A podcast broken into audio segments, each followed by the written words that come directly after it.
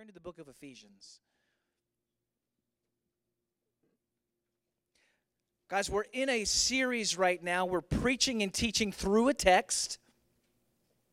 We don't always do it this way, but we have over the summer. We've preached through the six chapters of Ephesians, Paul's book to the letter of Ephesus. Ephesus is in present day Turkey. Ephesus was the epicenter of Asia. It was, it was the it was the Rome of the Roman Empire, but in Asia, the city that you were looking to, the Los Angeles, the New York City, it was this place called Ephesus. And Paul writes this letter to the church in Ephesians, and this letter gets passed around to all of the churches in the Asian province. And he gives them uh, this idea of, of how to operate and how to live and what to believe about yourself. It's an incredible letter. In the first few chapters, he reminds you who you are as a Christian if you've put your faith in Jesus Christ. Then he reminds you how to live if this is in fact who you are and who you say you are. Well, this is how someone who says they are live. And if you aren't living this way, stop living that way and start living this way. And so you're reminded that you're blessed. You're reminded that you're a son and a daughter of the king. You're reminded that you're chosen. You're reminded that God has called you all of these amazing truths that you can stand on. And then we get to the cherry on the top. Ephesians chapter 6. And Pastor Jason spoke uh, a great message. I haven't had a chance to listen to it yet. My wife and I we were out of town for a funeral last week. But from what I heard, it was a great message on how our relationships can be a mirror of how Jesus loves the church. And so you see this writer, his name's Paul, most prolific apostle, most gifted apostle. There are more signs and wonders and miracles happening around his life. He wrote two thirds of the New Testament. And he's just kind of, he's just listing things at this point. And they don't always feel connected. But he's giving people truths and they may feel random, but live your life this way. And he gets to Ephesians 6.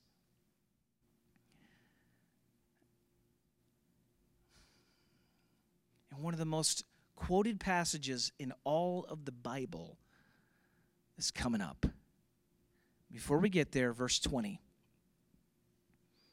This is his conclusion to this letter. He says, Finally, deep breath.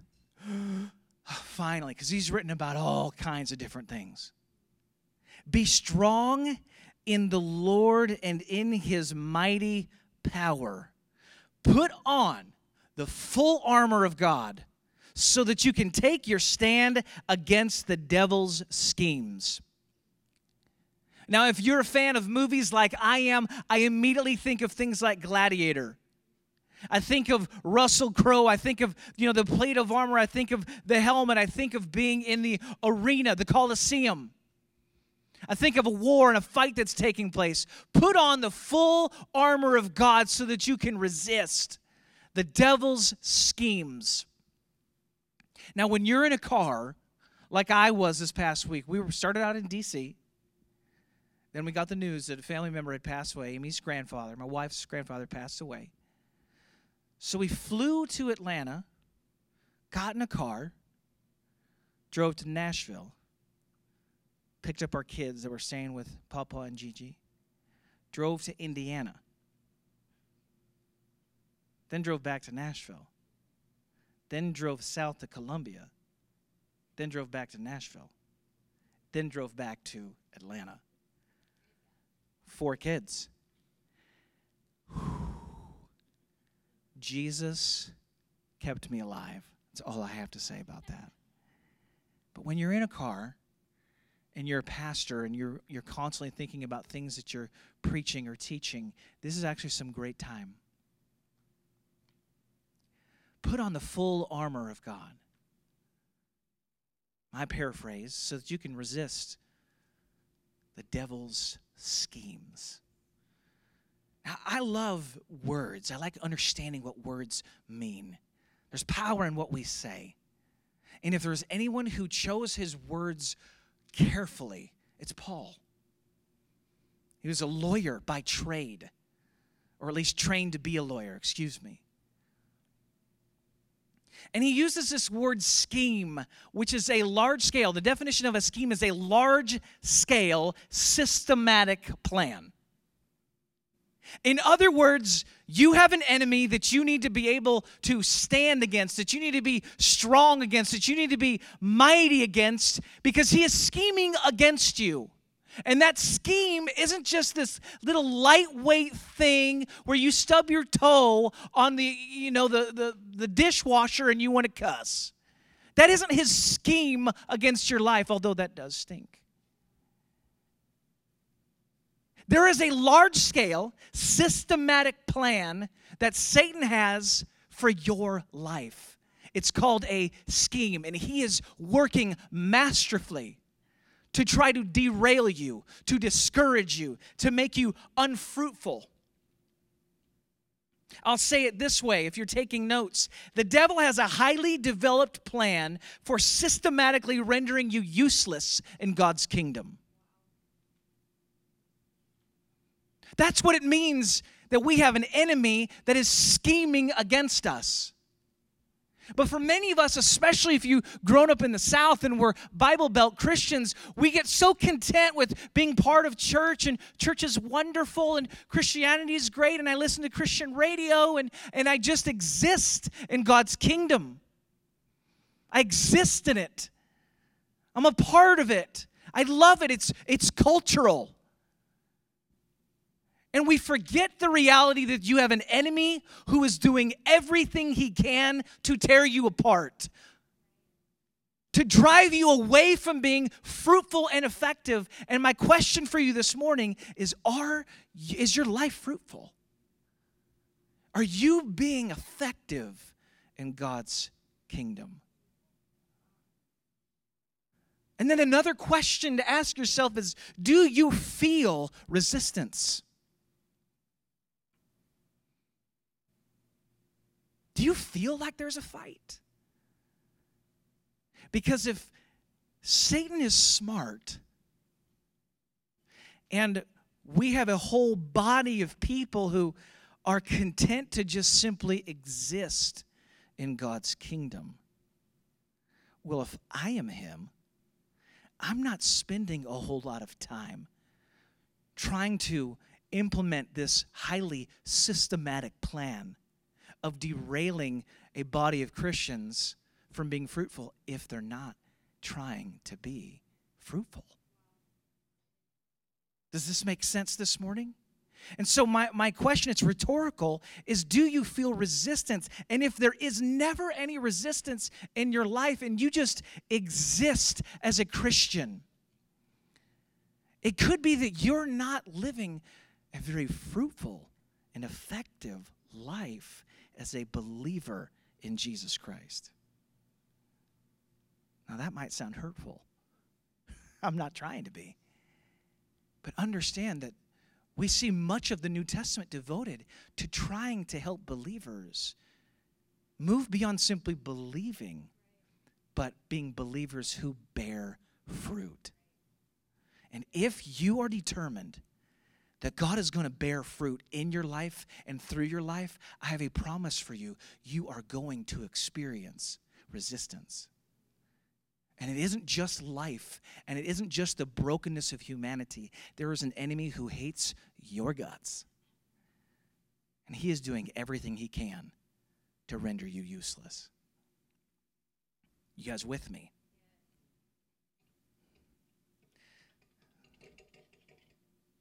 This right here is spiritual warfare for me. I want you to know that. okay, it's not really. Track with me here. Uh, we're going to get a little historical here for a second, but you know what? Theology is good, understanding context is great. And for many of us, uh, for many of you, if you've grown up again with a little bit of faith in the in the in the in the back pocket, again, it's easy to not understand the fullness of what we're talking about here. 1 Corinthians 16, 8 through 9 is going to give us a little bit of context for what's happening in Ephesus. Paul's writing a letter to the church, and while he's in Corinth, we get a glimpse of what things were like when he was there. And he says to the, to the people there, the elders that he writes this letter in Corinth in 1 Corinthians 16, 8 through 9, he says, I will stay on at Ephesus until Pentecost because a great door for effective work has opened to me, and there are many who oppose me. So Paul arrives in Ephesus and he senses a door opening for him. God's opening this door and he is attempting to step through it. And as he does so, he experiences great opposition. Great opposition is always, great opportunity, excuse me, is always met with great opposition. What are the opportunities in your life? You might be a doctor. You might be a lawyer. You might be retired. You might be a student. What are the great opportunities that God is opening for you that you might see his kingdom advanced?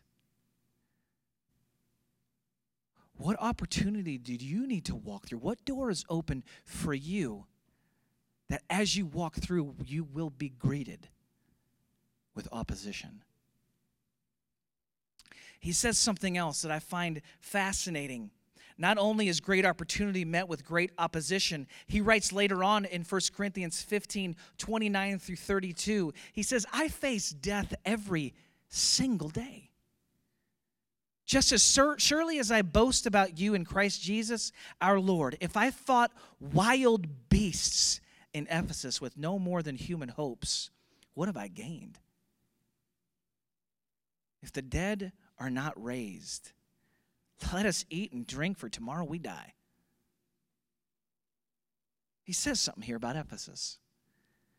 And I want you uh, the only reason we're, we're looking at corinth right now and what he writes to the, in the book of corinthians is it gives you context for the battle that he's facing he says if i faced wild beasts at ephesus he's talking about facing death i fought wild beasts in ephesus with no more than a human hope what have i gained in other words if the only hope I have is just human, what am I doing with my life? But he says something here. He says, if I'm fighting wild beasts, Ephesus was famous for something. It had a, the temple was the greatest, one of the great, it was considered, sorry, I'm getting ahead of myself, the greatest ancient wonder of the world. And it was the temple of Artemis. And people would come from everywhere to see it.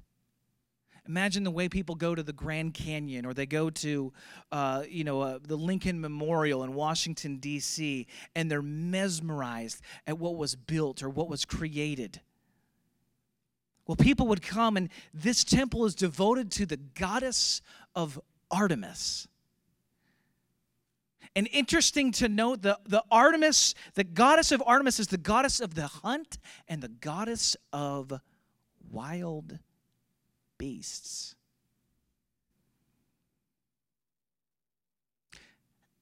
As Paul's writing, he says, Pray for me.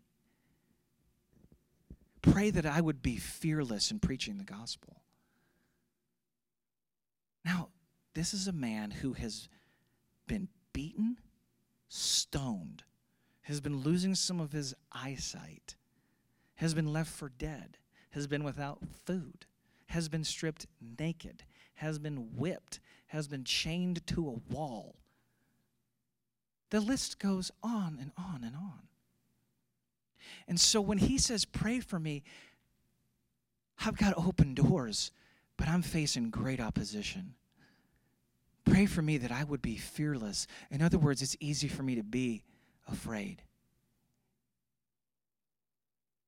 because there's a great opportunity that has been presented before him, but great opportunity is always met with great opposition. What is Paul being opposed by? He's being opposed by the demonic forces and schemes that have taken root in a city and culture of Ephesus. Think about all the things that happen as he's ministering in this great city. I'm just going to run down the list here. Paul begins to preach in Ephesus, and within three months, people don't like it, and they throw him out of the synagogue. Now, this is a city that is steeped and is worldwide known, or at least in uh, Asian provinces, known for its worship of a goddess. They are renowned for it. That's the culture. He's forced from the synagogue, but his preaching is so powerful that his handkerchief, they're getting stolen from him while he's resting.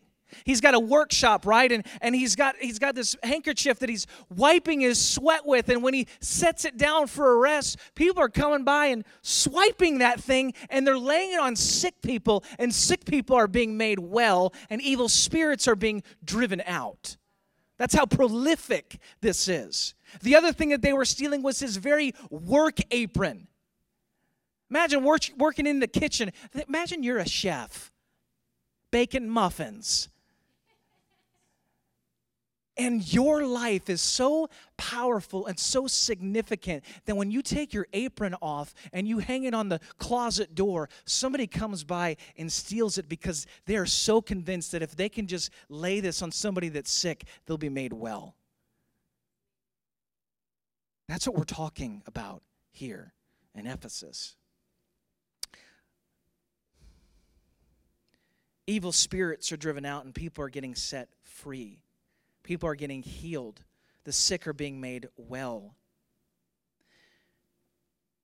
And then you have this interesting story in Ephesus of copycat ministers. Except they've heard of what Paul does and they, they hear they've heard of this the name of Jesus and so they begin to incur the name of Jesus and they're charging a fee for exorcisms. Only they pick the wrong demon to exorcise. And as they begin to pray in the name of Jesus for a person to be delivered, the man looks at them and says, I know Jesus and I know Paul, but I don't know you. And seven guys have their behinds physically whooped and they're driven out.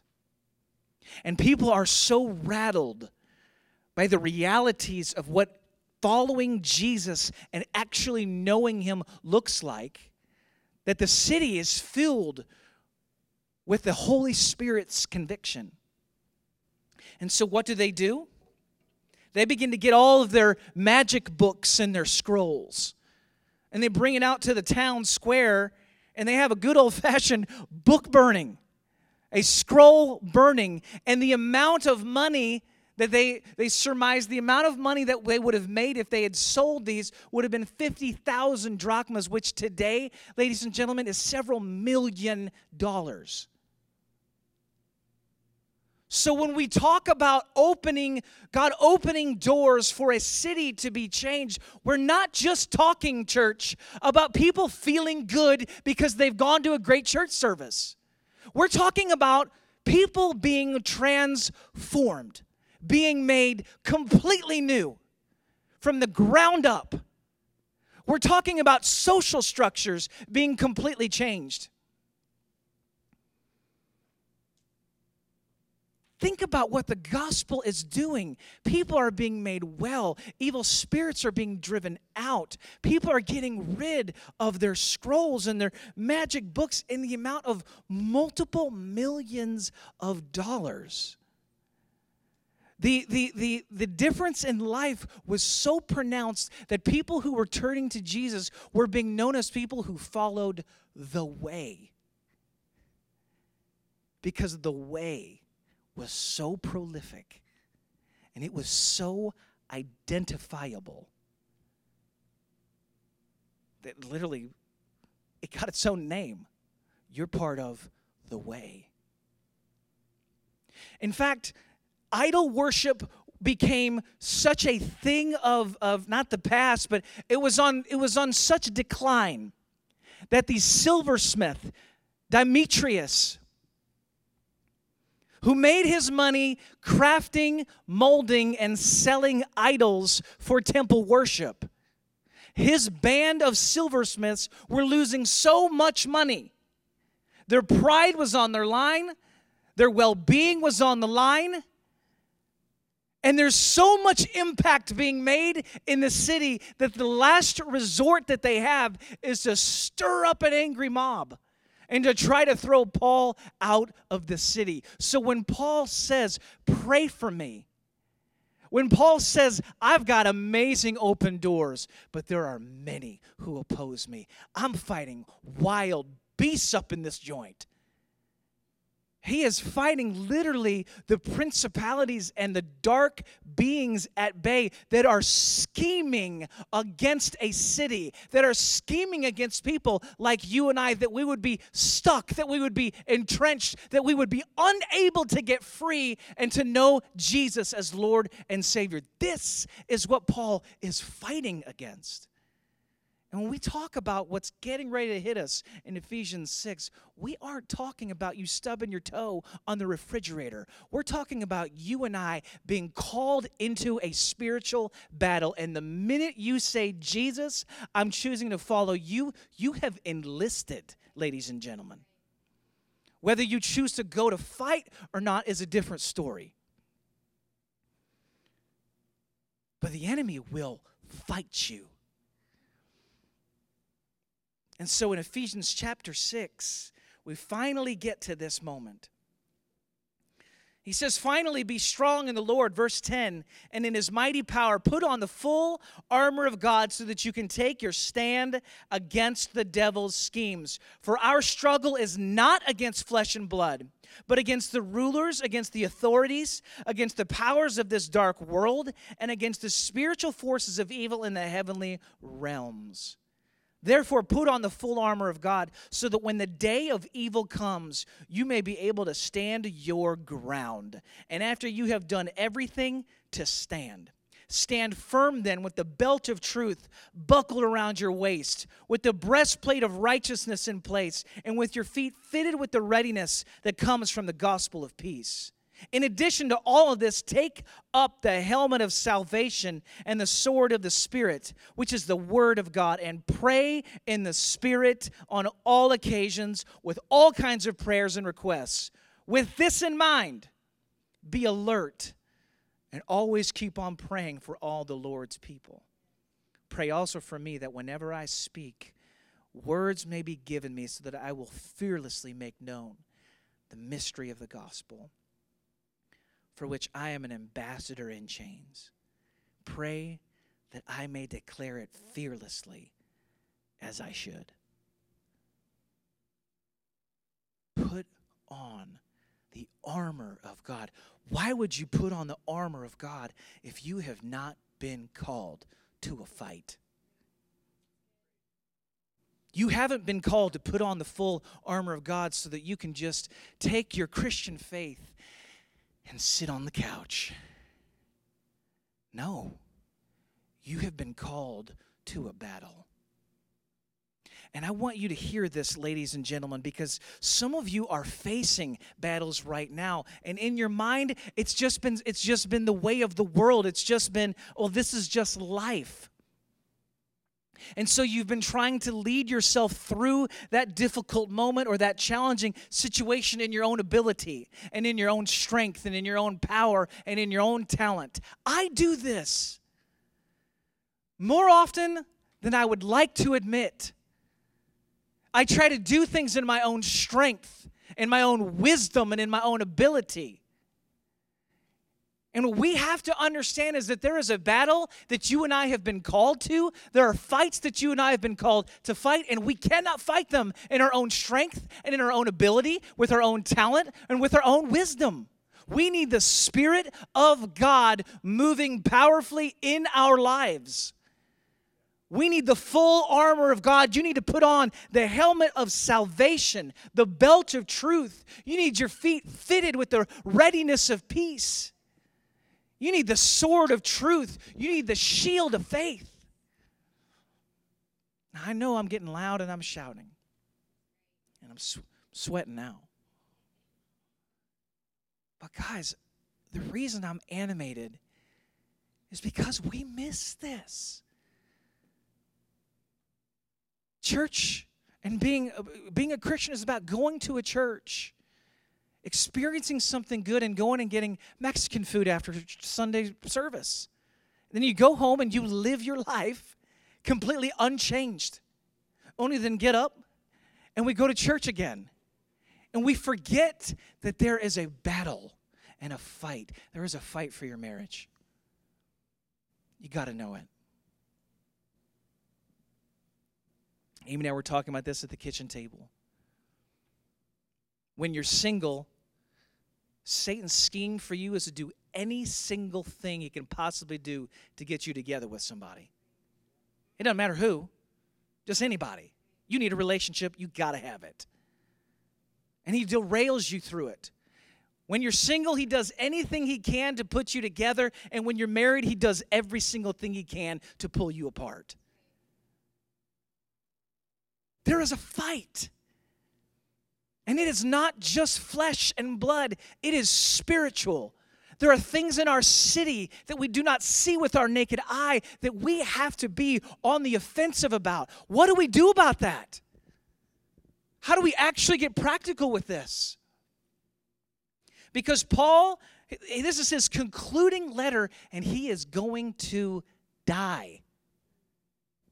These are his final thoughts on the matter. And so he reminds this group, the early these churches, who they are in Christ Jesus. He reminds them who they're not in Christ Jesus. And then he blows the trumpet and he says, Now it's time to go fight. Put on your armor and let's get to work. Now that fills me with something. As a man, it makes me just want to, right? But understand something. Because we can overcomplicate this. And I'm going to reduce it down to things that you've heard a thousand times. But if you're going to put on the full armor of God, and the truth of righteousness is going to be belted around you, and you're going to have God's peace on your feet, the breastplate the helmet, the sword, the shield. Where, where, how do you do this? I will submit to you this morning that you cannot do this if you do not get in the Bible to read the scriptures and if you do not grow fervently in your capacity to pray. Now, when you're in when you're in High Point Kids, or you know, if you if you went to Bible class growing up at Bible school growing up, and you know your teacher would ask you the Bible question, everybody would say Jesus, you know, and, and of course it's the right answer. Well, sometimes the same things can exist here, right? In our cafeteria. Read your Bible, pray, except it's true. Now, I'm not suggesting that somehow when you read your Bible, you are just, you know, you are He Man instantaneously, or She-Ra, or some other superhero, Iron Man, the Incredible Hulk. I don't care. But if you're going to know who you are in Christ Jesus, then you have to know what God says about you in Christ Jesus. And the only way we can do that is by reading this word and knowing who God says that you and I are. We have to grow to love it. Now, understand this if Satan is scheming against you, is it any surprise then that every single time you go to crack your Bible, how do you feel? Exhausted? Tired? Oh. I'm so tired instantaneously. You had all the energy in the world five minutes prior, and the second you open the Bible, it's like a slow coma begins to just fall over you. Why? Because the enemy is not dumb, he is not stupid. And you need to understand that if every single time you're opening the Bible, you're instantaneously fatigued, there's something that you've got to fight against here. Because you need to be growing in the knowledge of who you are. You've got to shake that off. You've got to fight. And it begins with praying. You need to be part of a local church and like really be part of the local church. But how is it that on Sunday morning it's like there's every single activity has presented itself to me?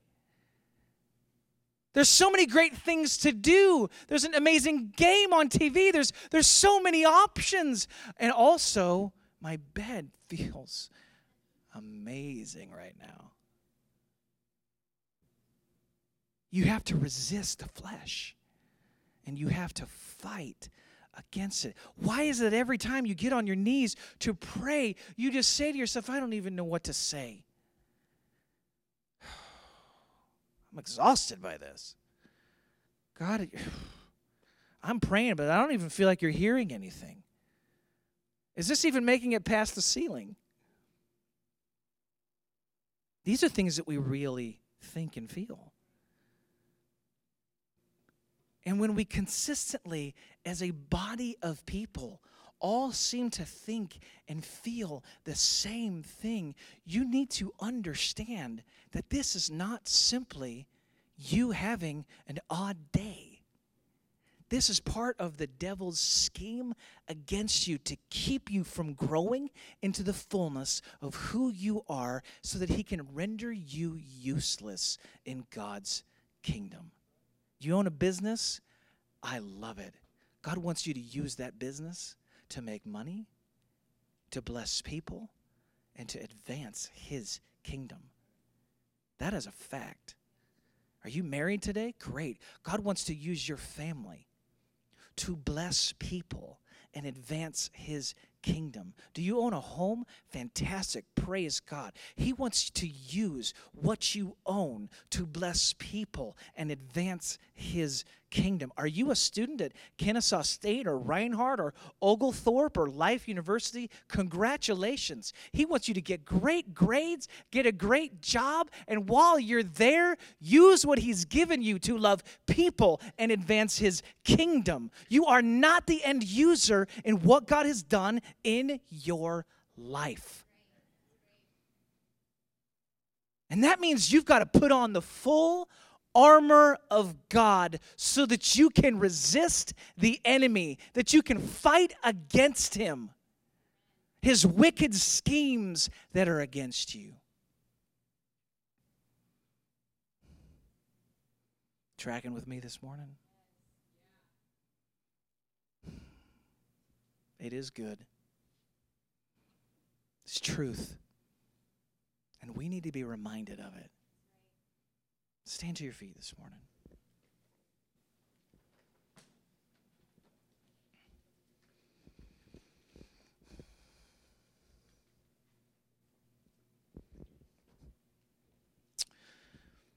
Lord, I pray right now for our church in the heat of the summer.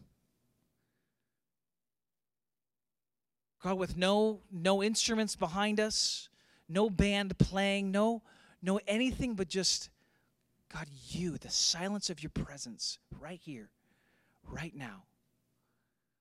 God, I'm asking that you would fill us afresh with the power of the Holy Spirit. God, I'm praying that you would remind us who we are. God, that you would light a fire inside of us to be fruitful. But God, that we would not be blind to the schemes of the enemy. Lord, that we would trust you.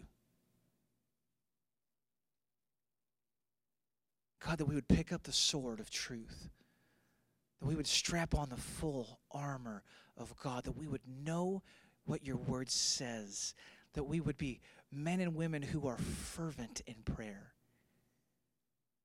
God, knowing that there is an enemy, a foul, foul enemy who is lurking around like a lion, whose desire is to steal, kill, and destroy. And Lord, by the authority of Jesus, we reject it right now.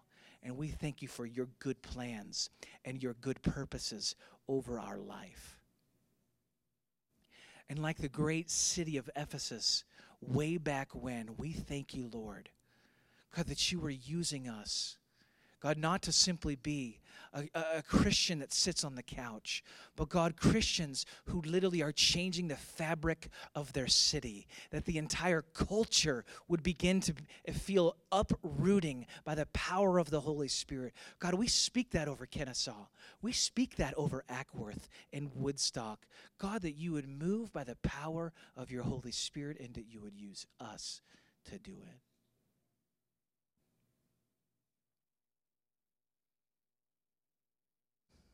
Use us, God.